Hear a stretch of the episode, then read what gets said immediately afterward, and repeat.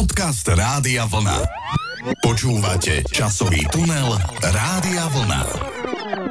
Milí poslucháči, milý pán kolega, začína sa náš ďalší podcast, v ktorom dnes budeme mimoriadne tematickí. Aj keď teda podcasty sa nevysielajú prostredníctvom rozhlasového éteru, predsa len sme súčasťou rádia Vlna a naše podcasty, aj keď sú šírené cez inú ako tú vlnovú sieť v éteri, predsa len tomu rozhlasu by sme sa mali dnes venovať. A vy, pán kolega, povedzte prečo. Áno, srdečne vás pozdravujem.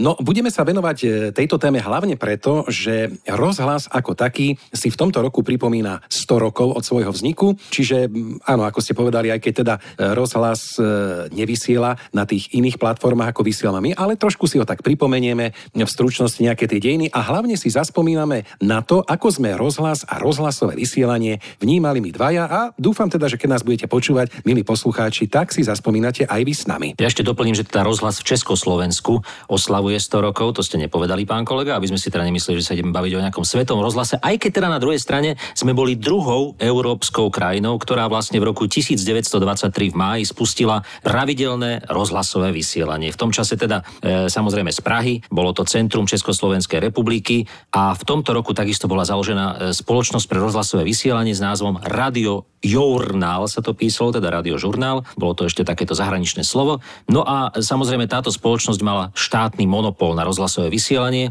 pretože majoritným vlastníkom bol priamo štát. Toto rozhlasové vysielanie samozrejme sa spustilo ja viem, milí poslucháči, aj milý pán kolega, že tak trošku je to taká dnes konkurencia rozhlasové komerčné stanice, verejnoprávne médiá, ale predsa len povedzme si úprimne, keby tento československý rozhlas v tom roku 1923 nevznikol, no kto vie, kto vie, či by potom po revolúcii vznikali ešte nejaké súkromné stanice, možno by sme to rozhlasové vysielanie dodnes vôbec nemali. Áno, presne tak. Keď si spomínali tie rôzne označovania a také zahraničné slova, rádiožurnál, áno, tak ja musím pripomenúť z histórie rozhlasu, že napríklad prvé rozhlasové príjimače na Slovensku boli zaznamenané k roku 1924. No a od tohto roku sa aj začalo používať slovo rozhlas, pretože, to som nevedel, pán kolega, milí poslucháči, predtým sa hovorilo o rádiofónii, alebo, počúvajte dobre, broadcastingu. Áno, tak broadcasting je pochopiteľný, rádiofónia, to sa asi snažili nájsť nejaké e, československé slovo, ale bolo by to veselé, keby sme si tak dnes povedali, že zapníme si tú rádiofóniu, nalaď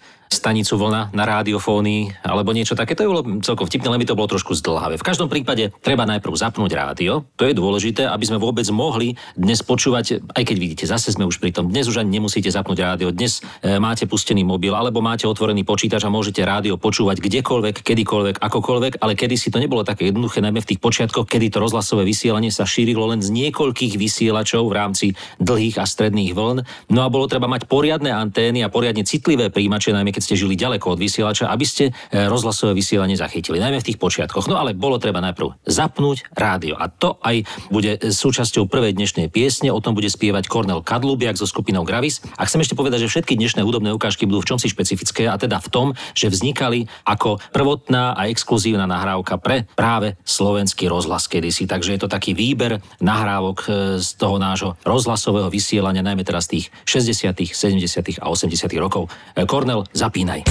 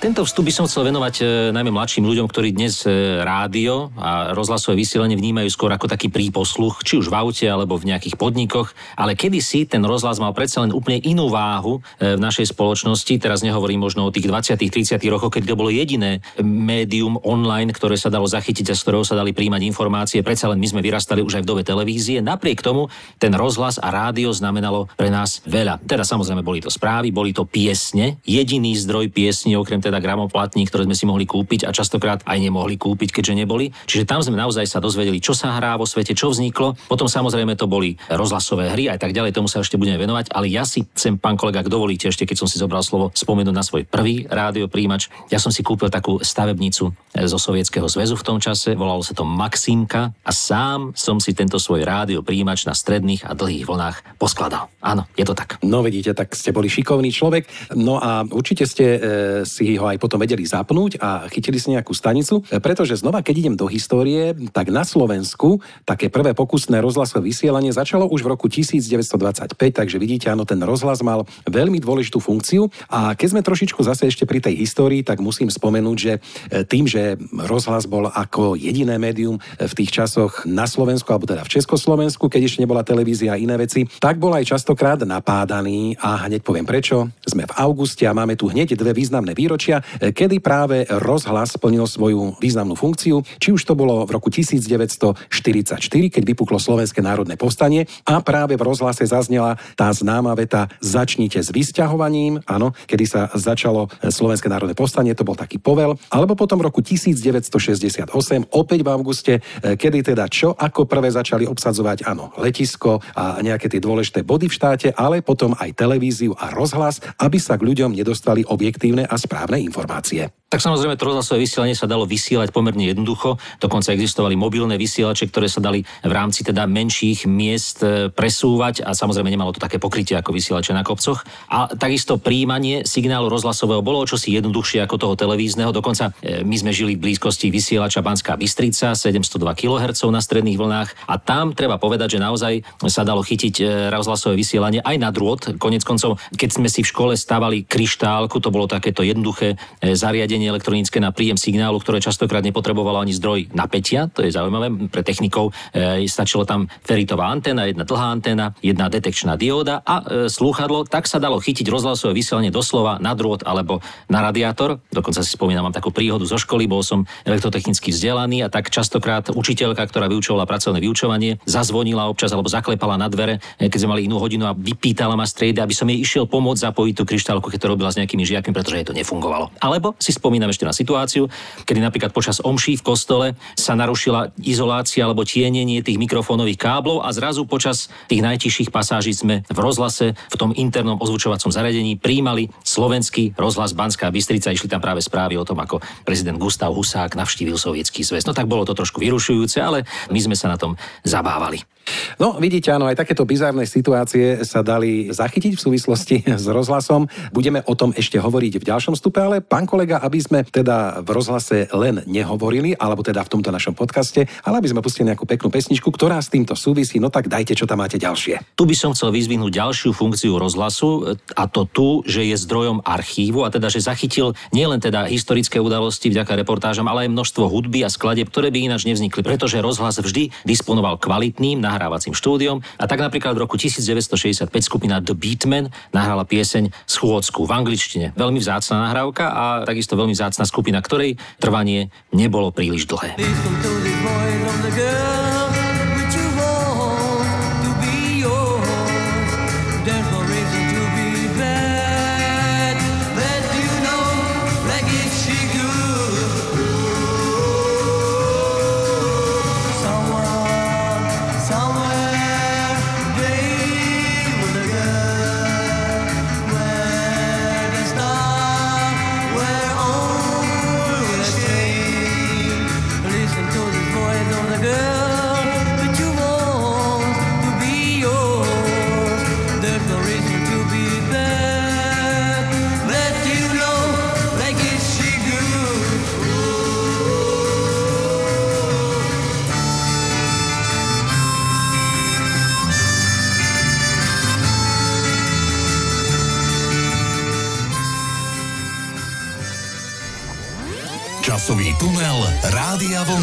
Musím povedať, pán kolega, že ja som rozhlasom žil od rána do večera práve vďaka tej mojej vášni k elektrotechnike, pretože mal som elektrotechnické stavebnice, kde najkomplikovanejšia konštrukcia bola práve vytvoriť rozhlasový príjimač s jedným, s dvomi alebo dokonca s tromi tranzistormi, feritová anténa. Mal som dokonca, a dodnes mám niekde v pivnici rádio Unitrak, na ktorom som príjmal aj stanicu Slobodná Európa. Neviem, prečo to práve na polskom rádiu išlo chytiť. Asi ten disidentský duch tam bol veľmi silný, aj keď v konečnom dôsledku sa mi začala prehrievať elektronka ECL 86 a tam to už začínalo skreslovať, už to začínalo chrapčať viac ako tá rušička, až som vymyslel možno ako jediný v Československu chladič na elektrónku, primontoval som tam taký kovový plech, ktorý tú elektrónku chladil. Dnes už viem, že chyba bola teda v spätnoväzobnom kondenzátore, ktorý teda pravdepodobne zhorel, ale dodnes som to neopravil. Musím sa k tomu ešte niekedy vrátiť, pán kolega. Možno to sa zahrievalo aj preto, to mi teraz tak napadlo, tak konšpirujem, že ste teda robili niečo zakázané a ano. tam išlo naozaj veľmi silné, husté spravodajstvo s informáciami, ktoré vidíte vidíte, ako ste povedali, dokonca aj zahriali tieto elektronky, keďže to bola protištátna činnosť, áno, čo ste robili. Áno, ale bolo to treba riešiť, bolo treba hľadať riešenie. Napríklad ja si pamätám ďalšie také technické riešenia. My sme totiž v našej Škode 120 nemali autorádio. Nebolo to príliš dostupné, bolo to drahé, až neskôr sme si kúpili a tak otec vymyslel veľmi jednoduché riešenie. Prenosné rádio, hitaši, ktoré sme kedysi dávno kúpili v Tuzexe a dodnes opäť ho máme a funguje, tak sme si ho umiestnili do auta, pripevnili sme k nemu silnejšie batérie, pretože tie monočlánky boli príliš drahé, tak sme tam dali štvorcové batérie, dve sme ich zviazali gumičkou a pekne sme do toho kastlíka otvoreného to autorádio zasunuli, vysunuli anténu dlhú, ktorá išla cez celé predné sklo a takto sme mohli počúvať rozhlasové stanice aj počas našich ciest do Vysokých Tatier. Inak, keď spomínate tieto cesty autom, no tak e, pravdepodobne ste už potom mohli pohodlne počúvať reláciu napríklad Pozor zákruta ano. alebo zábavnú reláciu Maratón, ktoré vznikli v 60. rokoch. No a teda zatiaľ, čo ste ich mohli dovtedy e, počúvať len doma, tak ako vravíte, mohli ste si ich už potom vychutnávať aj na cestách v autíčku. Tak samozrejme, pozor zákruta, to bol fenomén rozhlasového vysielania. Už som to spomínal v našich podcastoch, nie len teda vďaka motoristickým informáciám, ale aj vďaka tomu, že z nejakého dôvodu tam redaktori zaraďovali aj piesne, ktoré štandardne vo vysielaní rozhlasu nešli, čiže také tie vzácnejšie zahraničné hity, alebo aj e, hity modernej hudby. No a keďže sme tú zákrutu počúvali po obede a potom následne v repríze večer, tak sme si mohli večer už nastaviť tie magnetofóny, lebo som vedel, že po vstupe o e, situácii na našich cestách, e, kde sa hovorilo o výtlkoch, tak tam pôjde skladba, ja neviem, od skupiny Loizo, co 8 col tam a už som mal zapnutý kotúčový magnetofón a už som nahrával a bol som rád, že mi do toho nekecajú redaktori zbytočne. A ešte teda, pán kolega, dovolím si, ak by ste mi dovolili takú vec. Vy ste mali takisto záhradku, áno? A áno. keď si predstavíte tú situáciu, sobota, obed, alebo teda takéto tesné predpoludnie a poludnie, áno, ľudia v tých plavkách, dámy, aj staršie panie okopávajú tie hriadky a čo sa nesie vzduchom v tých záhradkárskych oblastiach? No? No tak možno nejaká rolnícka relácia, áno, nejaký rolnícky áno. magazín. Ale ešte, ešte jedna vec, ktorá bola v sobotu veľmi dôležitá vo vysielaní slovenského rozhlasu, najmä z Košického štúdia. No tak, e, ako som už asi spomínal, bol to maratón. Presne tak, pán kolega. To bolo niečo, čo nebolo treba ani vlastne zapínať rádio, lebo ste to počúvali zo susedovej záhradky, tak vzdialenejšie to už išlo trošku s opozdením, ale ozývalo sa to takmer z každej e, záhradkárskej oblasti, z chatovej oblasti a takisto z otvorených okien na sídlisku. Bolo to niečo, čím žilo celé Slovensko. To je fenomén, ktorý dnes už nepoznáme, aby si ľudia naladili jediný rozhlas, keďže samozrejme iný nebol. Bola ešte aj stanica Hviezda, to musíme spomenúť, že vlastne vysielanie najmä v tých 80 rokoch bolo diferencované na teraz Slovensko slovenské vysielanie rádia, takisto Československé federálne vysielanie rádia Hviezda, to bolo dokonca v stereo už v tých 80 rokoch a potom boli samozrejme tie menšinové stanice, ktoré vysielali klasickú hudbu, ako rádio Vltava a rádio Devín. No a keď ste pri tom stereofónom vysielaní, tak ja musím povedať z histórie, že napríklad takéto stereofonické vysielanie sa u nás vysielalo už od roku 1968, pretože také vybrané slovenské relácie celoštátneho tretieho programu sa bratislavským tým vysielačom na Kamzíku šíria, ako som už spomínal, stereofonicky. No a napríklad ešte z Košíc a Banskej Bystrice sa vysielalo stereofonicky od roku 1972. Pamätám si tú situáciu, keď teda sa tieto stanice na veľmi krátkých vlnách východnej normy vysielali. V stereo bola to teda tá stanica Hviezda a stanica Devín, mám pocit. E, tá stanica Bratislava, tá sa nevysielala stereo, pretože tá, si spomínam, keď sa tá kontrolka potom niekedy v tých koncom 80 rokov rozsvietila, tá zelená kontrolka na tom mojom rádiu, normálne som nedýchal. Taká to bola veľká vec, keď prišlo to stereo vysielanie a potom samozrejme, keď sme si kúpili rádio s západnou normou, tak už to bolo zaujímavejšie, keď sme príjmali aj tie maďarské stanice, kde to teda stereo všetko vysielalo. Aj keď treba povedať, že tie prvé vysielanie stereo neboli pre každého dostupné, pretože naozaj stereo príjimač elektronkový to bola obrovská krabica, obrovská bedňa. A tu by som chcel ešte spomenúť význam tranzistorového rádia. To sú tie malé prenosné tranzistorové príjimače, kde väčšinou išla tušková jedna alebo dve baterky, prípadne neskôr 9 V baterka. To boli také tie veci, ktoré ľudia nosili na uliciach, najmä v tých kritických rokoch do roku 1968 a vďaka ním vedeli, čo sa momentálne odohráva v tej ktorej ulici, v tom ktorom meste. A keby nebolo tých tranzistorových príjimačov, keby prišli na trh o čosi neskôr, no boh vie, ako by to celé bolo dopadlo. Mm, aj tá informovanosť mala totiž svoj význam. No ale pán kolega, aby sme opäť nehovorili dlho, v rozhlase sa vždycky hovorené slovo prelínalo s hudbou. Dajme si nejakú hudobnú pauzu. Áno, Stano Herko, Paolo Hamel a Tatra Reví, teda orchester Tatra Reví nahrával v rozhlase v roku 1967 prerábku zahraničnej piesne. No a ten výsledok si môžeme teraz vypočuť. Haha, vraví klaun.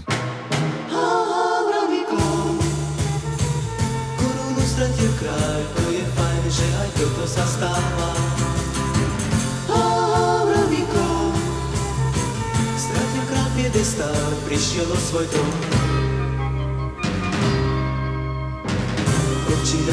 neblece v tvári ľahký pír, v hlase jej gitary zneli a striedolí. Bola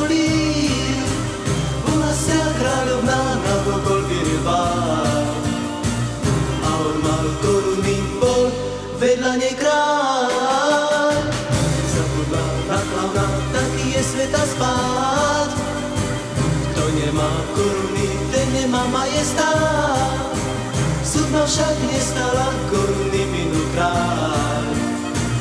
Ona ho nechala stáť a Klaus sa nesmial.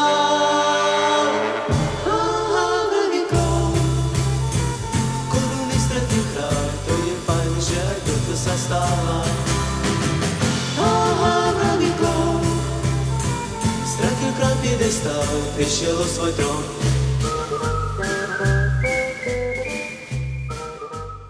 Milí poslucháči, v dnešnom podcaste sa venujeme rozhlasovému vysielaniu, teda storočníci rozhlasového vysielania na československom území. Už sme hovorili o tom, že v roku 1923 začalo pravidelné vysielanie československé. No to skončilo v roku 1939, keď sa československý rozhlas rozpadol na slovenský, logicky, a český rozhlasový podnik. Vidíte, stále to bol rozhlasový podnik, nebola to nejaká inštitúcia verejnoprávna. No a táto situácia trvala až do opätovného zlúčenia týchto podnikov do spoločnej a teraz už explicitne štátnej inštitúcie inštitúcie, Československý rozhlas a tá teda vznikla až v roku 1948, teda po prevzatí moci v štáte zo strany komunistov.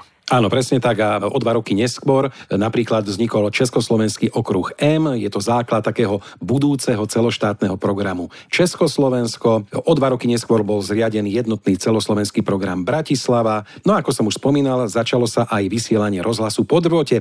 No a tu sa pristavím trošičku, pretože milí poslucháči, vy skôr narodení si určite pamätáte tú skrinku, ktorá bola v každej inštitúcii, v každom podniku u lekára. Bolo to také jednoduché zariadenie, ktoré malo taký otáčací krúž krúžok, kde sa pridávala hlasitosť, trošku to tak e, malo taký charakteristický zvuk, keď ste ho naštartovali, keď ste pridávali ten zvuk. Takže toto bol ten rozhlas po drôte a neviem teda, ono, niekde som to čítal, pán kolega, opravte ma, že ono to išlo vlastne bez elektriny. No, elektrika bola v tých kábloch samozrejme, ale šírila sa výhradne z pôšt, alebo teda z tých e, telekomunikačných úzlov, kde teda bola prenášaná takisto prostredníctvom liniek, ďalkových liniek.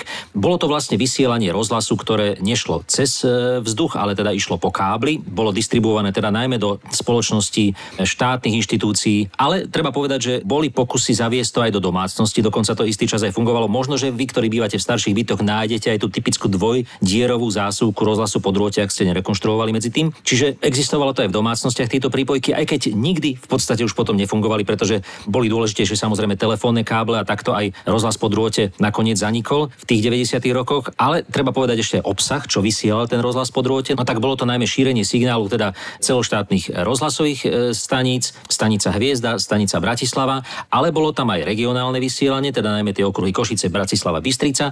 ktoré takisto mali svoj vysielací čas a dokonca tam niekedy dostal priestor aj mestský rozhlas, alebo teda mestské informácie, pokiaľ išlo o nejaké zásadné hlásenia alebo niečo, čo sa týkalo len obyvateľov daného mesta. A treba povedať, že tento rozhlas hral prakticky stále v niektorých kanceláriách, pretože sa nevypínal, pretože nič nestál, ten signál tam išiel, či ste to vypli alebo zapli, stačilo teda len pridať tú hlasitosť. Na tej skrinky mnohí ešte máte doma, boli to také tie staršie bakelitové, potom neskôr také tie bledosivé, modernejšie skrinky rozhlasu po drôte, ale dnes sú vám už prakticky úplne na nič. Áno, a to som chcel ešte doplniť aj ja vás, pán kolega, že v podstate to bola taká sranda. Vy ste ten rozhlas e, po len zapli, nemohli ste ho nejakým spôsobom ovplyvniť, že keby sa vám nepáčila nejaká pesnička, že preladíte, nebolo čím. Jednoducho to ste len zapli, mohli pridať hlasitosť, stíšiť alebo vypnúť, takže e, takto zaujímavo to súdruhovia vymysleli. A inak, keď sme ešte pri takýchto rozhlasoch, ktoré plnili aj takú tú propagandistickú funkciu, tak sa mi niekde v pamäti vynára, a som to videl a čítal, že napríklad v nacistickom Nemecku e, tiež, aby ovplyvnili tie masy propagandou, tak do každej domácnosti dodali taký jednoduchý rozhlas, áno, na ktorom bola len jedna stanica a tá vysielala a šírili to,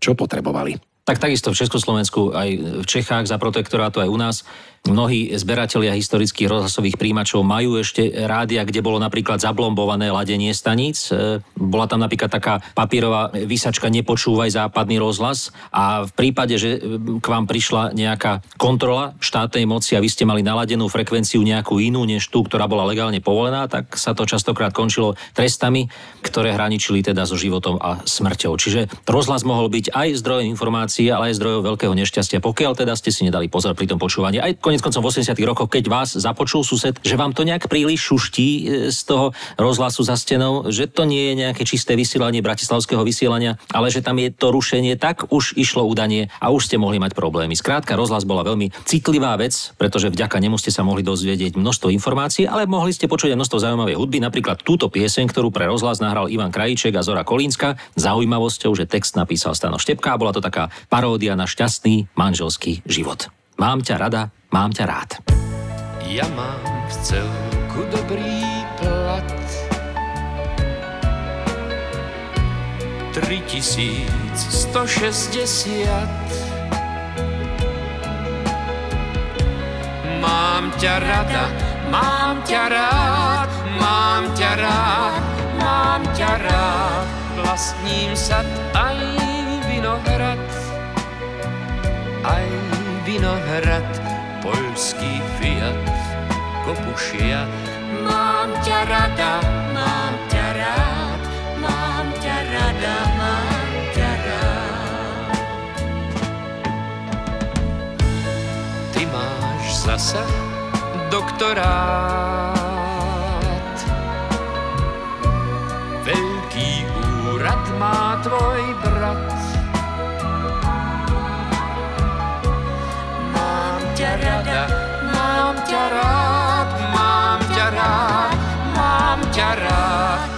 tak si myslím koľkokrát, už koľkokrát, čo si ešte viacej prijať. Mám ťa rada,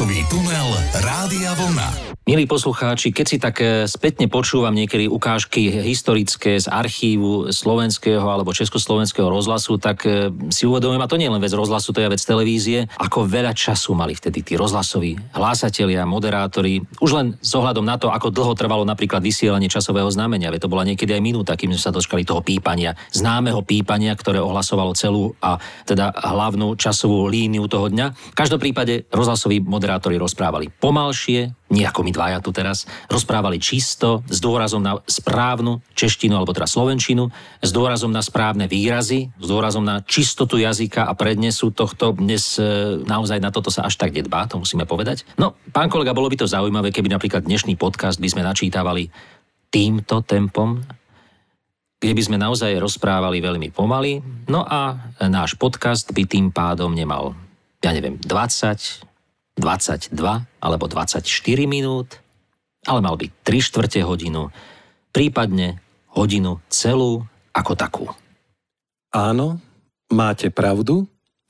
V takom prípade by možno aj mnohí poslucháči takéhoto podcastu nedopočúvali ten podcast do konca. Áno, No vidíte, to tak napríklad len taká e, ukážka, teraz by som si dovolil, rozhlasových zvučiek, ktoré e, zahajovali vysielanie e, v 60. až 80. rokov, budú tam tri, ktoré tiež sa cyklili v tom vysielaní, začiatku dokonca sa púšťali v slučke až niekoľkokrát po sebe, myslím, že 6 až 10 krát, pokiaľ bol na to čas. Tiež sa neponáhľali s vysielaním. Vysielanie nič nestálo, tak si spomeňme aspoň na tú jednu vzorku tej slučky, ktorá bežala. Samozrejme sú to zvučky, ktoré už dnes počujeme iba z rozhlasových rozhlasového archívu.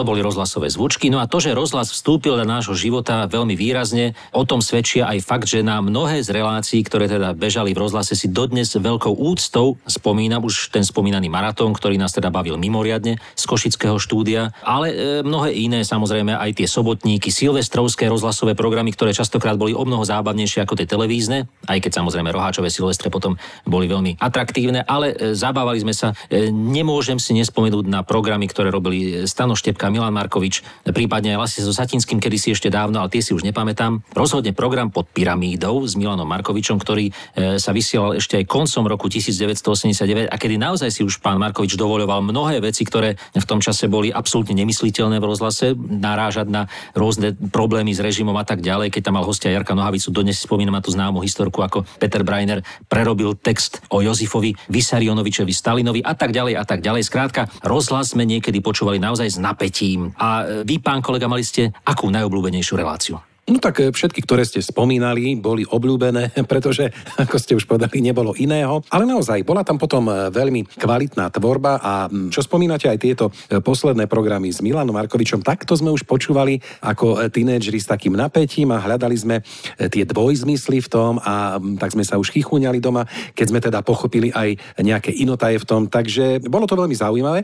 Ale pán kolega, vy ste spomínali pred chvíľou, že bola, kedy sa tak ľubozvučne rozprávalo, áno, pomaly pomaly, bol na všetko čas. Viete si predstaviť, že by sme napríklad nejaký taký podcast alebo reláciu vedeli napríklad odmoderovať v rímoch, nejak básnicky? O, tak to by bolo náročné na prípravu samozrejme, ale môžeme si to vyskúšať. Teraz môžeme tak uviesť nasledujúcu pieseň. Čo poviete? No, tak pozorne ma počúvajte a skúšajte ma doplňať. Ja idem prvý, dobre? Áno. Pán kolega, myslím, že už zas by bolo na čase pustiť ďalšiu peknú pieseň, čo nahrali v rozhlase. Tak to bude veľmi pekné. Už sa teším. Ach. Zaznie pieseň Braňa Hronca, Láska na lyžiach. Á, pán kolega, to bolo krásne. Vidíte, takto by to mohlo pokračovať. Až pokračujte, normálne... pokračujte ešte. Tak skúsim napríklad. No. Nemáte niečo, čo sa dá zjesť? Počkajte. Ešte som chcel dodať, že vznikla v roku 1976.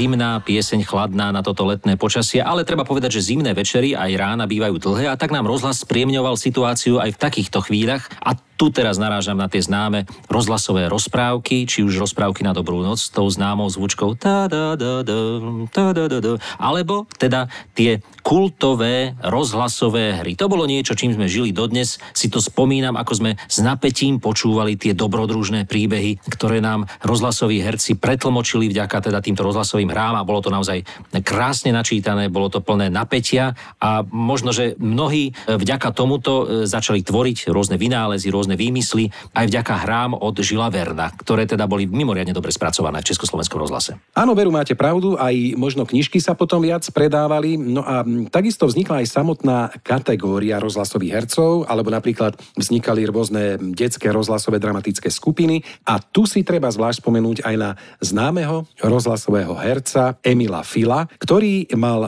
hlas ako dieťa, keď bol dieťa, keď bol tínečer, keď bol dospelý, aj keď už bol starší.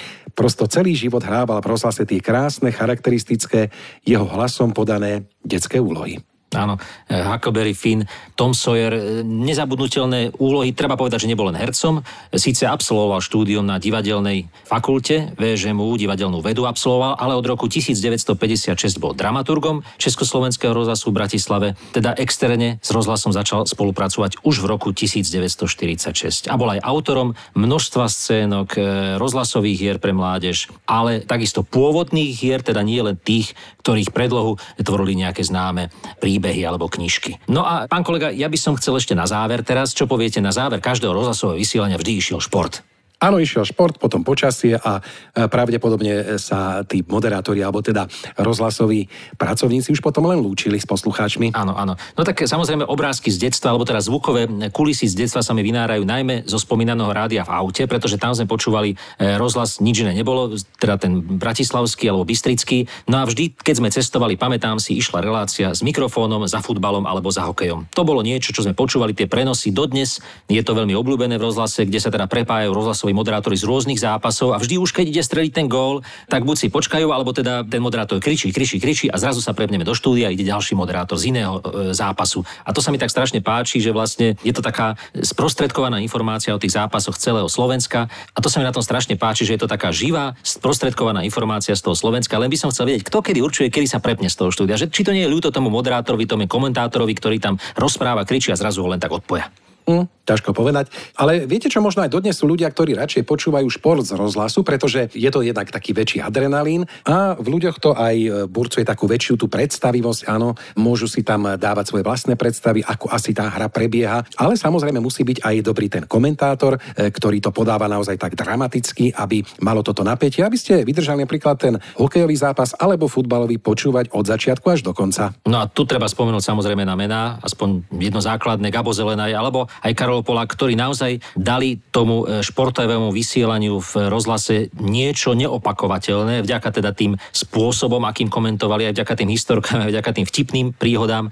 Ja si spomínam na moderovanie, v ktoré som vlastno už nepočúval, e, pamätám si, dokonca to bolo na Tulskej ulici v Banskej Bystrici, takto sa mi to zapísalo do mojej pamäte, kde teda Gabo Zelenaj moderoval nejaký, myslím, že to bol futbalový zápas, najprv teda hovoril, teraz prihráva tento, prihráva tento, toto a zrazu, a ja sa na to teraz pozerám na ten futbalový zápas a mám pocit, že toto je také veľké mravenisko, kde tie červené a zelené mravce sa bijú ako taký, ako taký nezmieriteľný nepriateľ. A teraz jedni napadajú druhých, teraz tie červené mravce napadajú tie modré, teraz modré napadajú žlté, teraz no je to neuveriteľné, koľko mravcov sa nachádza na jednom ihrisku, žerú sa, požierajú sa ako také hysterické ne, nejaké, nejaké zvieratá. Takýmto spôsobom asi 5 minút odbočilo toho diania na, na ihrisku na štadióne, pripodobnil to k svetu živočišné ríše a potom sa po nejakom, no ale vráťme sa teda k zápasu, medzi tým sa na ihrisku nič podstatné neudialo, ďalej sa hrá a toto bolo úžasné, akým spôsobom dokázal moderovať. No a samozrejme treba si spomenúť aj charakteristické hlasy, napríklad pána Štefucu, ktorý v rozhlase teda zanechal hlbokú stopu a ďalší a ďalší rozhlasoví pracovníci, či už tí, ktorých bolo počuť, alebo tí, ktorí stáli za tými mixážnymi pultami, alebo ktorí obsluhovali tie kotúčové magnetofóny, alebo tvorili ten obsah. Toto sú všetko ľudia, ktorí si zaslúžia náš obdiv, pán kolega, a ja si myslím, že je to aj chvíľa, kedy by sme sa mohli rozlúčiť. Presne tak. No a ak budete náhodou niekde na internete surfovať, tak si možno nájdete, určite budú niekde zaznamenané aj nejaké tie významné rozhlasové vysielania, pretože tých e, rozhlasových staníc už je teraz neurekom, ale tie začiatky naozaj sú krásne a môžete tak porovnať, kam sa ten rozhlas a vysielanie rády a rozhlasu vyvinulo od toho začiatku e, minulého storočia až po dnes. No a vďaka rozhlasu si dodnes z detstva spomínam na množstvo pesničiek, ktoré som už potom nikdy v živote nepočul, pretože zneli len z rozhlasu Rádia Bratislava, alebo teda toho slovenského okruhu a jednou z takýchto piesní je aj pieseň Dievča z diskotéky, ktorú podľa mňa málo kto z vás bude poznať, ale keď si e, tak zalovíte v pamäti najmä tí starší, možno sa vám niečo vynorí. Spievala ju Blanka Bezáková a my sa touto pesničkou chceme s rozhlasovým vysielaním, so storočnicou a aj s našim dnešným podcastom rozlúčiť. Majte sa pekne a do počutia. Do počutia. To, čo je dneska moderné, som včera dala priateľka. Len tebe šepnem dôverne, čo z módy zajtra príde k nám. Keď večer bývam pobledlá, ja mám na to svoj tajný